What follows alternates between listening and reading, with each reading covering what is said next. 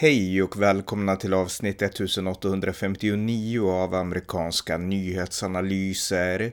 En konservativ podcast med mig, Ronny Berggren, som kan stödjas på swishnummer 070-30 28 95 0.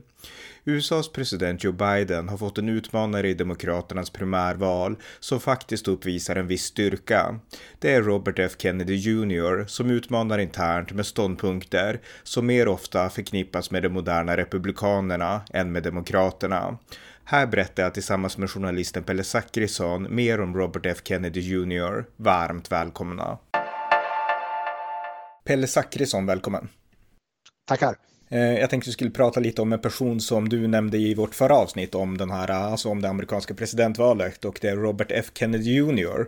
Alltså en känd person från Kennedy-familjen, mer specifikt så är han brorson till den mördade presidenten John F Kennedy och son till den mördade justitieministern eh, Robert Kennedy. Och eh, han har ju gett sig in i matchen mot Joe Biden, alltså han ställer upp i Demokraternas primärval för att utmana Joe Biden. Och jag läste nu i morse faktiskt att han har 20% stöd av av demokrater, demokratiska väljare. Och eh, de flesta menar att han kommer inte att ha en chans att besegra Joe Biden. Men 20 procent är ändå inte lite för att vara liksom ändå en, ja, ett primärval som ingen trodde ens skulle liksom inträffa. Så jag tänkte vi gör en podd om honom och eh, berätta lite grann och samtala lite om vem Robert F Kennedy Jr är.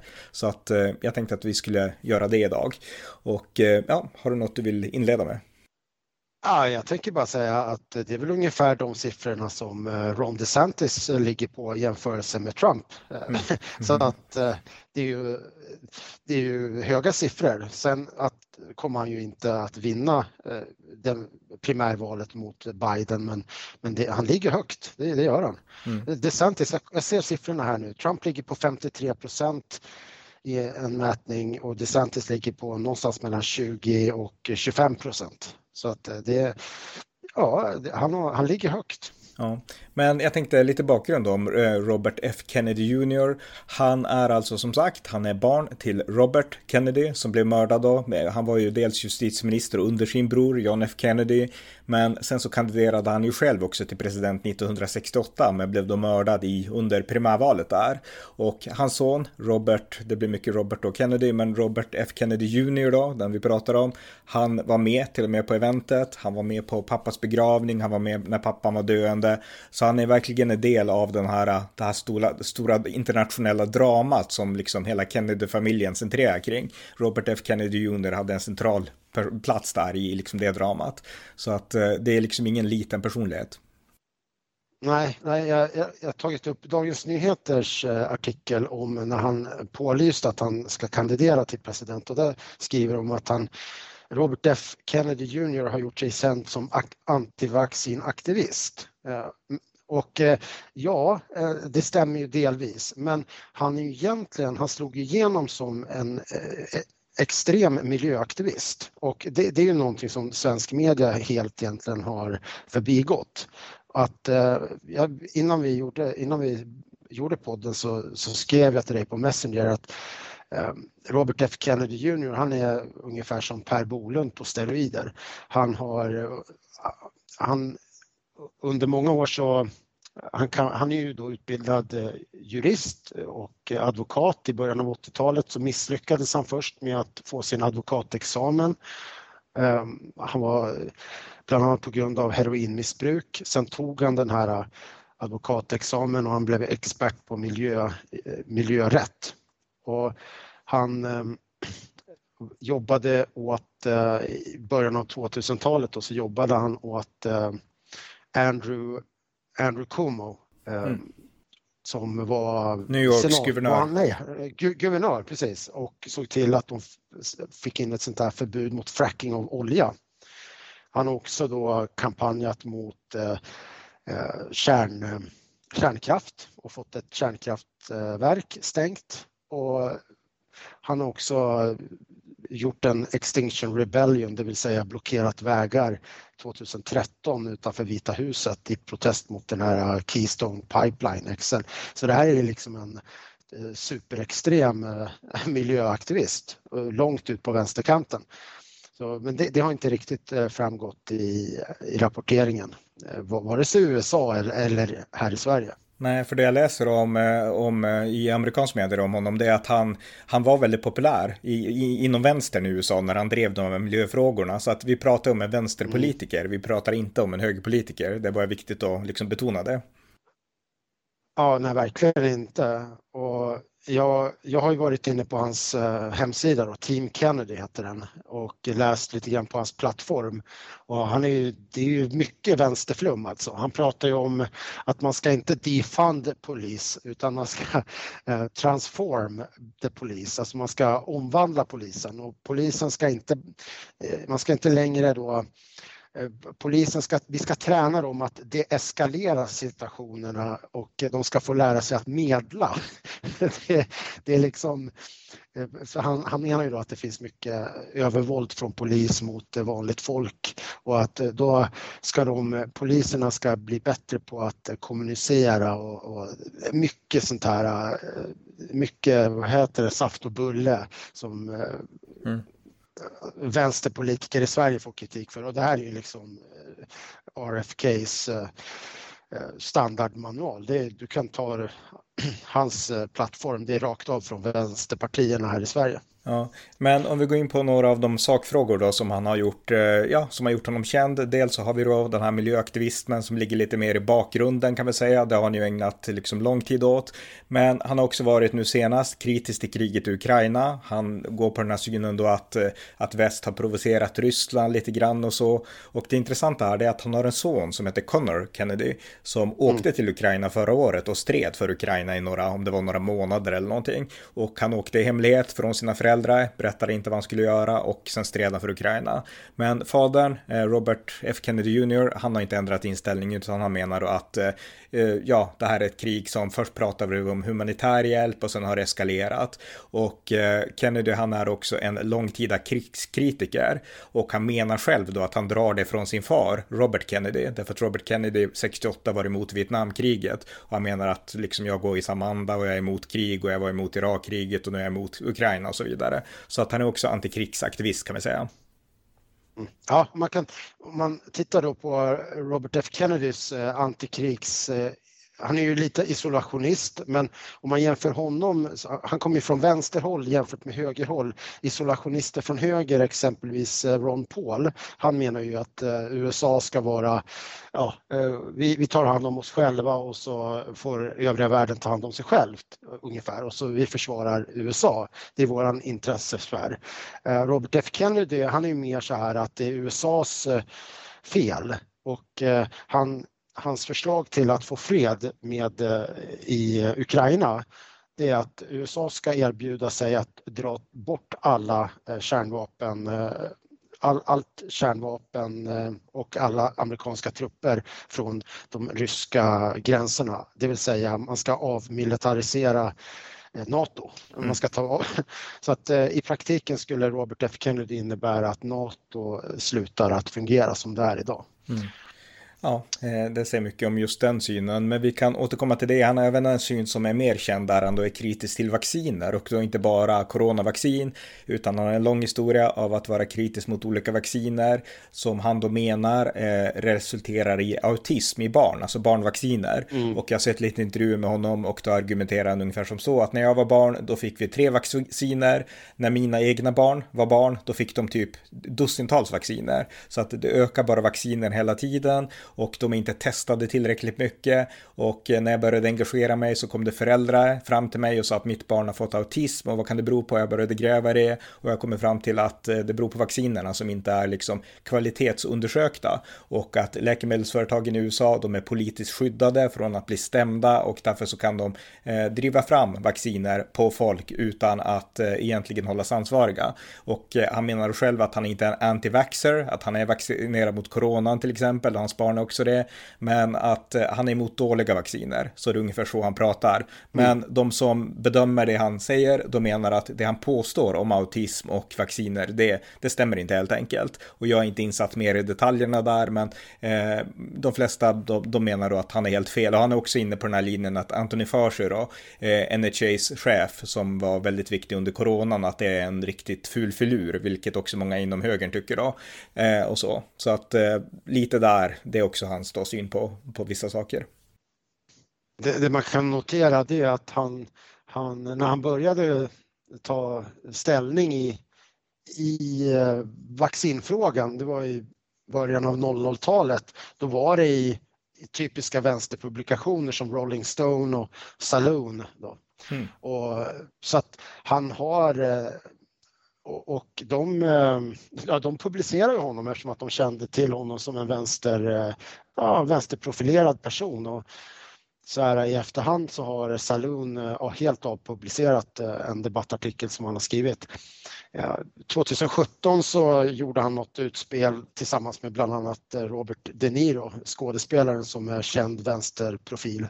Så att nej, han har ju en han har ju en eh, solid bakgrund inom vänstern och här i Sverige så är det ibland så att utmålas det som att, i, att vaccinkritikerna i USA, att det, att det skulle vara någon, någon slags högerfråga. Och eh, i någon mån så har det ju blivit det de senaste åren i samband med, eh, med covid-19 och så men traditionellt sett så har det ju funnits eh, även inom grupperingar i vän, inom vänster så har det ju funnits den här skepticismen då. Mm. Och Eh, mm. Mm, ja, precis. Eh, och sen, jag menar, den är större i högen idag kan vi ändå betona för att vara tydliga. Men, ja, men, ja, men, men, men, det visar ändå liksom hans inställning att, att det har funnits inom vänstern också. Att han definitivt som är en vänsterperson som driver vänsterpolitik i många avseenden. Eh, att han ändå är inne också på de här spåren. Det, det, är på något sätt viktigt att få fram. Men jag skulle säga att han har också flera åsikter om det ena och det andra. Jag har sett intervjuer där han pratar om allt möjligt från hur han ser på könsbyten. Han tycker att det ska gälla vuxna. Han vill värna kvinnor inom damidrott. Men de två stora brännande frågorna. Han är också skeptisk som du sa till kärnkraft. Men det mest brännande det är ändå liksom synen på vaccin och synen på Ukraina skulle jag säga. Det är det som gör honom mest kontroversiell. Och eh, även ett uttalande som vi ska komma in på alldeles strax som han också har gjort. Men det är väl ingen liksom stor grej egentligen. Eller ingen huvudfåra för honom. Men vaccin och eh, eh och Ukraina skulle jag säga, det är väl det där som det bränner mest och är mest kontroversiellt. Håller du med om det? Jo, men det gör jag. Och jag skulle säga så här att han kommer ju lyftas fram nu i, i vad ska vi säga, amerikanska högermedier kommer ha all, de kommer vara jätteintresserade av att lyfta fram honom på grund av att han blir då någon form av utmanare, ett hot till Joe Biden. Och det är också, man kommer säga, ja men han är ju han är ju mer höger, eller vad man ska säga, på grund av då vissa frågor som, som de kan identifiera sig med, bland annat det här som du säger med hans eh, antivax-linje. Eh, men, men om man skärskådar honom så är han, hans bakgrund är ju som en radikal eh, miljöaktivist och eh, är man, eh, om man förespråkar teknisk utveckling och eh, en stark polis, eh, liksom ett starkt stöd till polisen, då är ju inte Robert F Kennedy någon som du eh, gillar. De här frågorna är ju ingenting som jag tror att han kommer få prata om när han blir då intervjuad i, i amerikanska högermedier. Men, men jag tycker att det, det är bra att få hela bilden av vem Robert F Kennedy är egentligen. Mm, eller vem man är. Ja, en sak till också som är stor. Alltså, jag kan bara berätta för er som lyssnar att varken jag eller Pelle är superexperter på honom utan vi har läst in oss ganska nyligen så att vi berättar bara liksom en allmän bild det vi, det vi läser om honom. Men det jag också läser är att han, han tror också på de här konspirationsteorierna om John F Kennedy, alltså sin farbror. Att, eh, att eh, ja, han, han tror inte att Lee Harvey Oswald agerade ensam och han tror inte heller att eh, mannen som sköt hans egen pappa när han då själv var med, eh, Sheeran, Sheeran att han, var, att han var ensam, utan han tror att det var fler gärningsmän och han har förespråkat att Sheeran Sheeran som är dömd för mordet på hans far ska frisläppas. Så att han är också inne på liksom de spåren då. Han har ju garanterat argument för hur han tänker, men återigen så de flesta menar att han är ute på fel spår här också liksom. Och jag har läst lite mm. av det han tänker och han resonerar då, men han är också inne på, på den linjen där. Och det här har ju fått, det är viktigt att betona här också, alla de här sakerna har fått honom att bli i viss mån utfrusen av sin egen familj. För Kennedy-familjen är ju den stora politiska dynastin i USA och Bush-familjen också, men Kennedy har ju mycket längre anor på det sättet, för det var en stor familj längre tillbaks. Och eh, eh, det är en familj som har värnat sin politiska legacy väldigt mycket. De har velat bli betraktade som den amerikanska liberalismens historiska bastion och eh, ja, där familjen står enad utåt i liksom många olika frågor. Och eh, de har ju haft några utstickare, Arnold Schwarzenegger som gifte sig med Maria Shriver från Kennedy-familjen och nu har de också då då Robert F Kennedy Jr som till och med bär efternamnet som är helt ute liksom. Så att jag har läst artiklar av olika familjemedlemmar som betonar att vi älskar vår farbror, vi älskar vår bror och så vidare, men han är ute och cyklar ungefär. Så att man försöker liksom, ja, man försöker ändå visa att markera att han är den udda fågel. Mm, mm. Ja. Eh, men jag tänkte också då så här att eh, Eh, det har ju blivit en del samtal också här i Sverige om Robert F. Kennedy Jr och då inte primärt på grund av att han kandiderar i Demokraternas primärval utan på grund av att han har kommit på tal i den svenska debatten. Och det är då debatten om Sverigedemokraternas före detta, eller hon är ju fortfarande riksdagsledamot, Elsa Widding. Och eh, det var tidningen Expo som grävde fram att hon hade varit på en konferens som de menade bestod av konspirationsteoretiker. Och i det sammanhanget så nämnde de Robert F. Kennedy Jr. Kan du berätta bakgrunden till det? Ja, eh, Elsa Widding var på, en press, eller var på en konferens i Norge som heter Spotlight Norway och eh, där så eh, Enligt Expo så var det vaccinmotståndare, klimatförnekare och personer som relativiserat förintelsen. Och en, eh, Elsa Widding har ju eh, har inte själv gjort någonting av något av det här på den här konferensen. Och en av arrangörerna bakom konferensen var organisationen Children's Health Defence Europe och eh, moderorganisationen är grundad av Robert F Kennedy Jr. Mm. Han själv var inte på den här konferensen men eftersom att han då grundade eh, Children's Health Defence som är moderorganisation till den europeiska underorganisationen som sen arrangerade det här så blev han då ihopkopplad med Elsa Widding.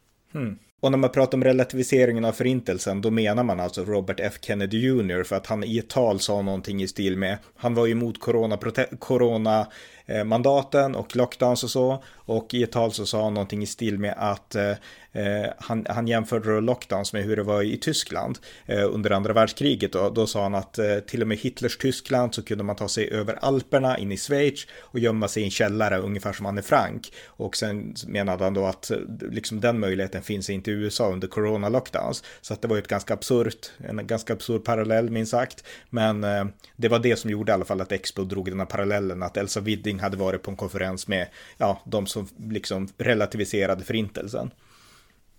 Mm. Ja, alltså, det är en bisarr jämförelse som han gör. Han har sen bett om ursäkt för den och det är ju en, vad ska vi säga, det är förminskande. Men det finns ju ingen koppling till, finns ju ingen koppling till Elsa Widding. Nej.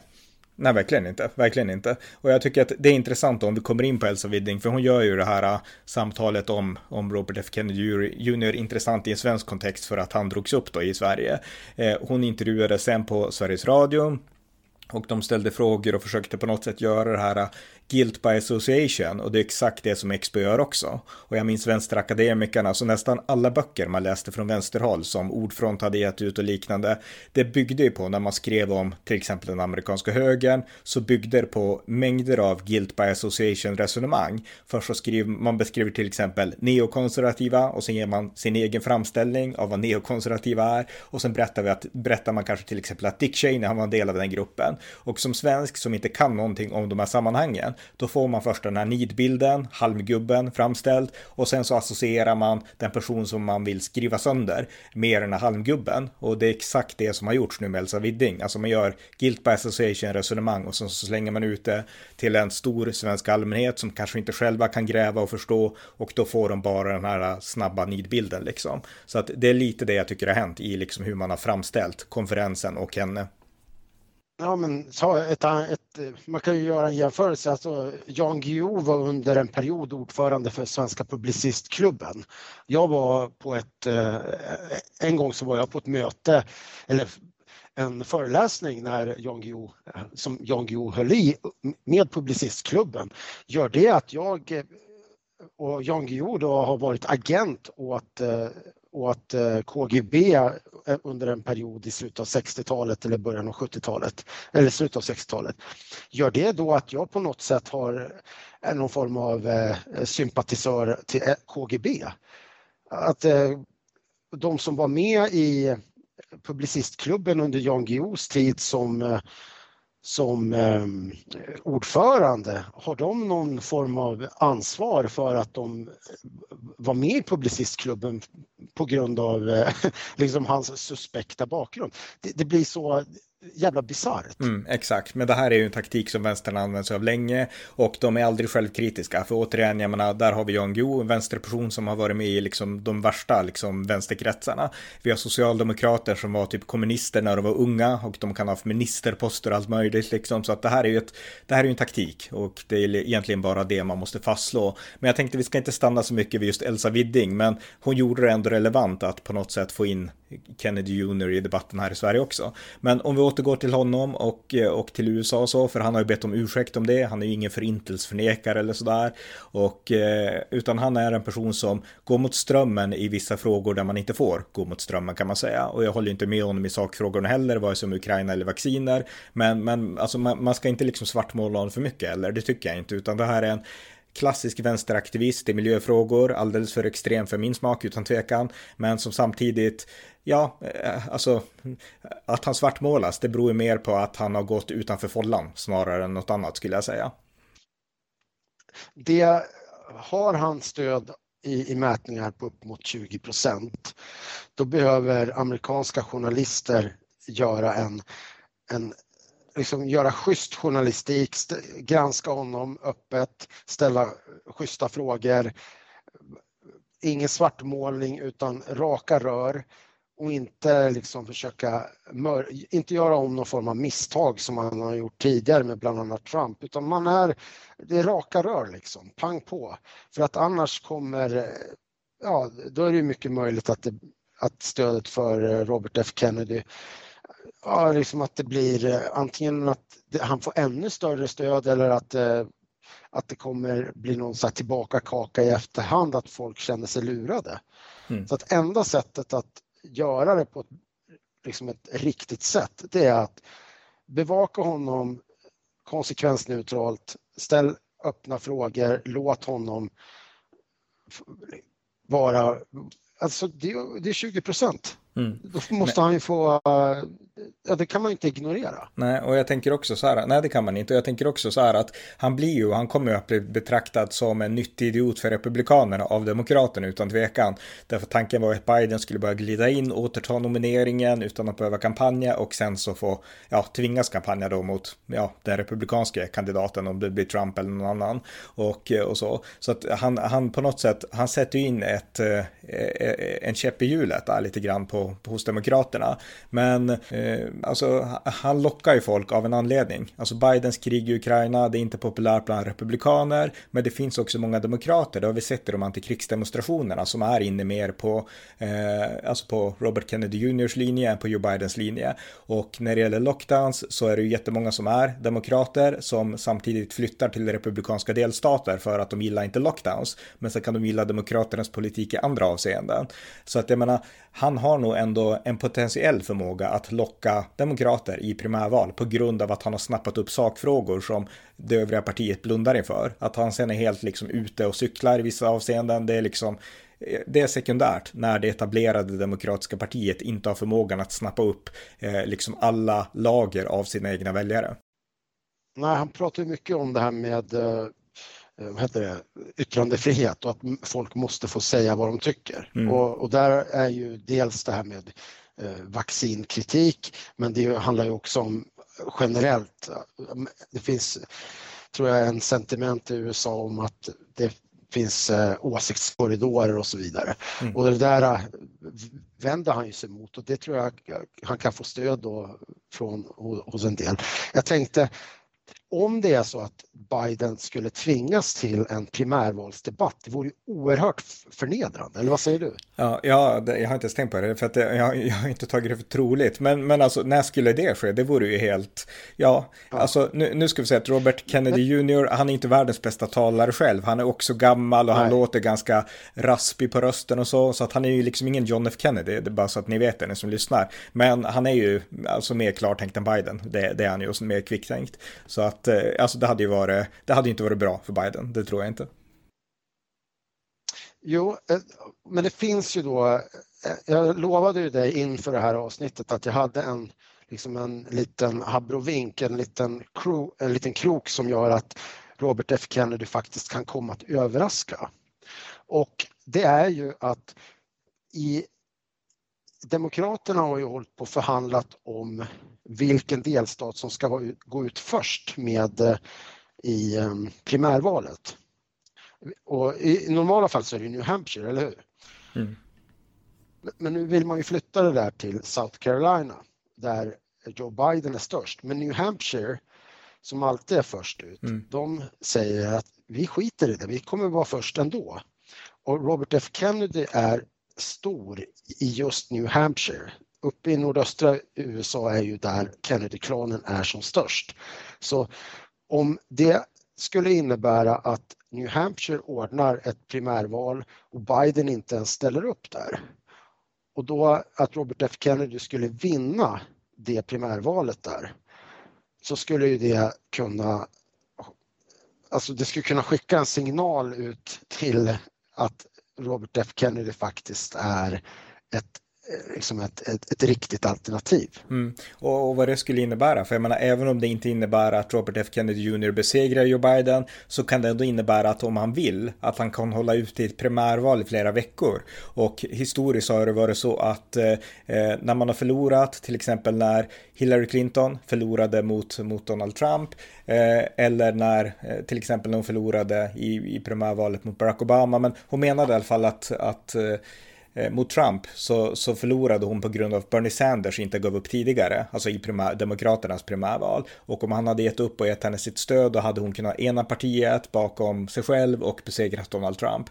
Så att eh, om det skulle bli så att det blir en fight mellan Biden och kanske Trump eller Ron DeSantis och Biden förlorar och det då visar sig att Kennedy har liksom hängt kvar i primärvalet och fightats mot Biden under lång tid under våren där 2024 och Biden sen förlorar, då kan de mycket väl, alltså Kennedy får skulden för det. Och eh, ja, det skulle förmodligen drabba, ja, det skulle inte vara bra för namnet Kennedy i alla fall. Nej. Ja. Nej. Då, då är han körd inom Demokraterna. Ja, precis. Ja, men det var väl det och eh, ja, jag hoppas ni som lyssnar har fått en introduktion till det här ämnet. Som sagt, alltså det finns mycket mer att läsa om Kennedy och sådär, men en introduktion i det här avsnittet. Så tack Pelle. Tack.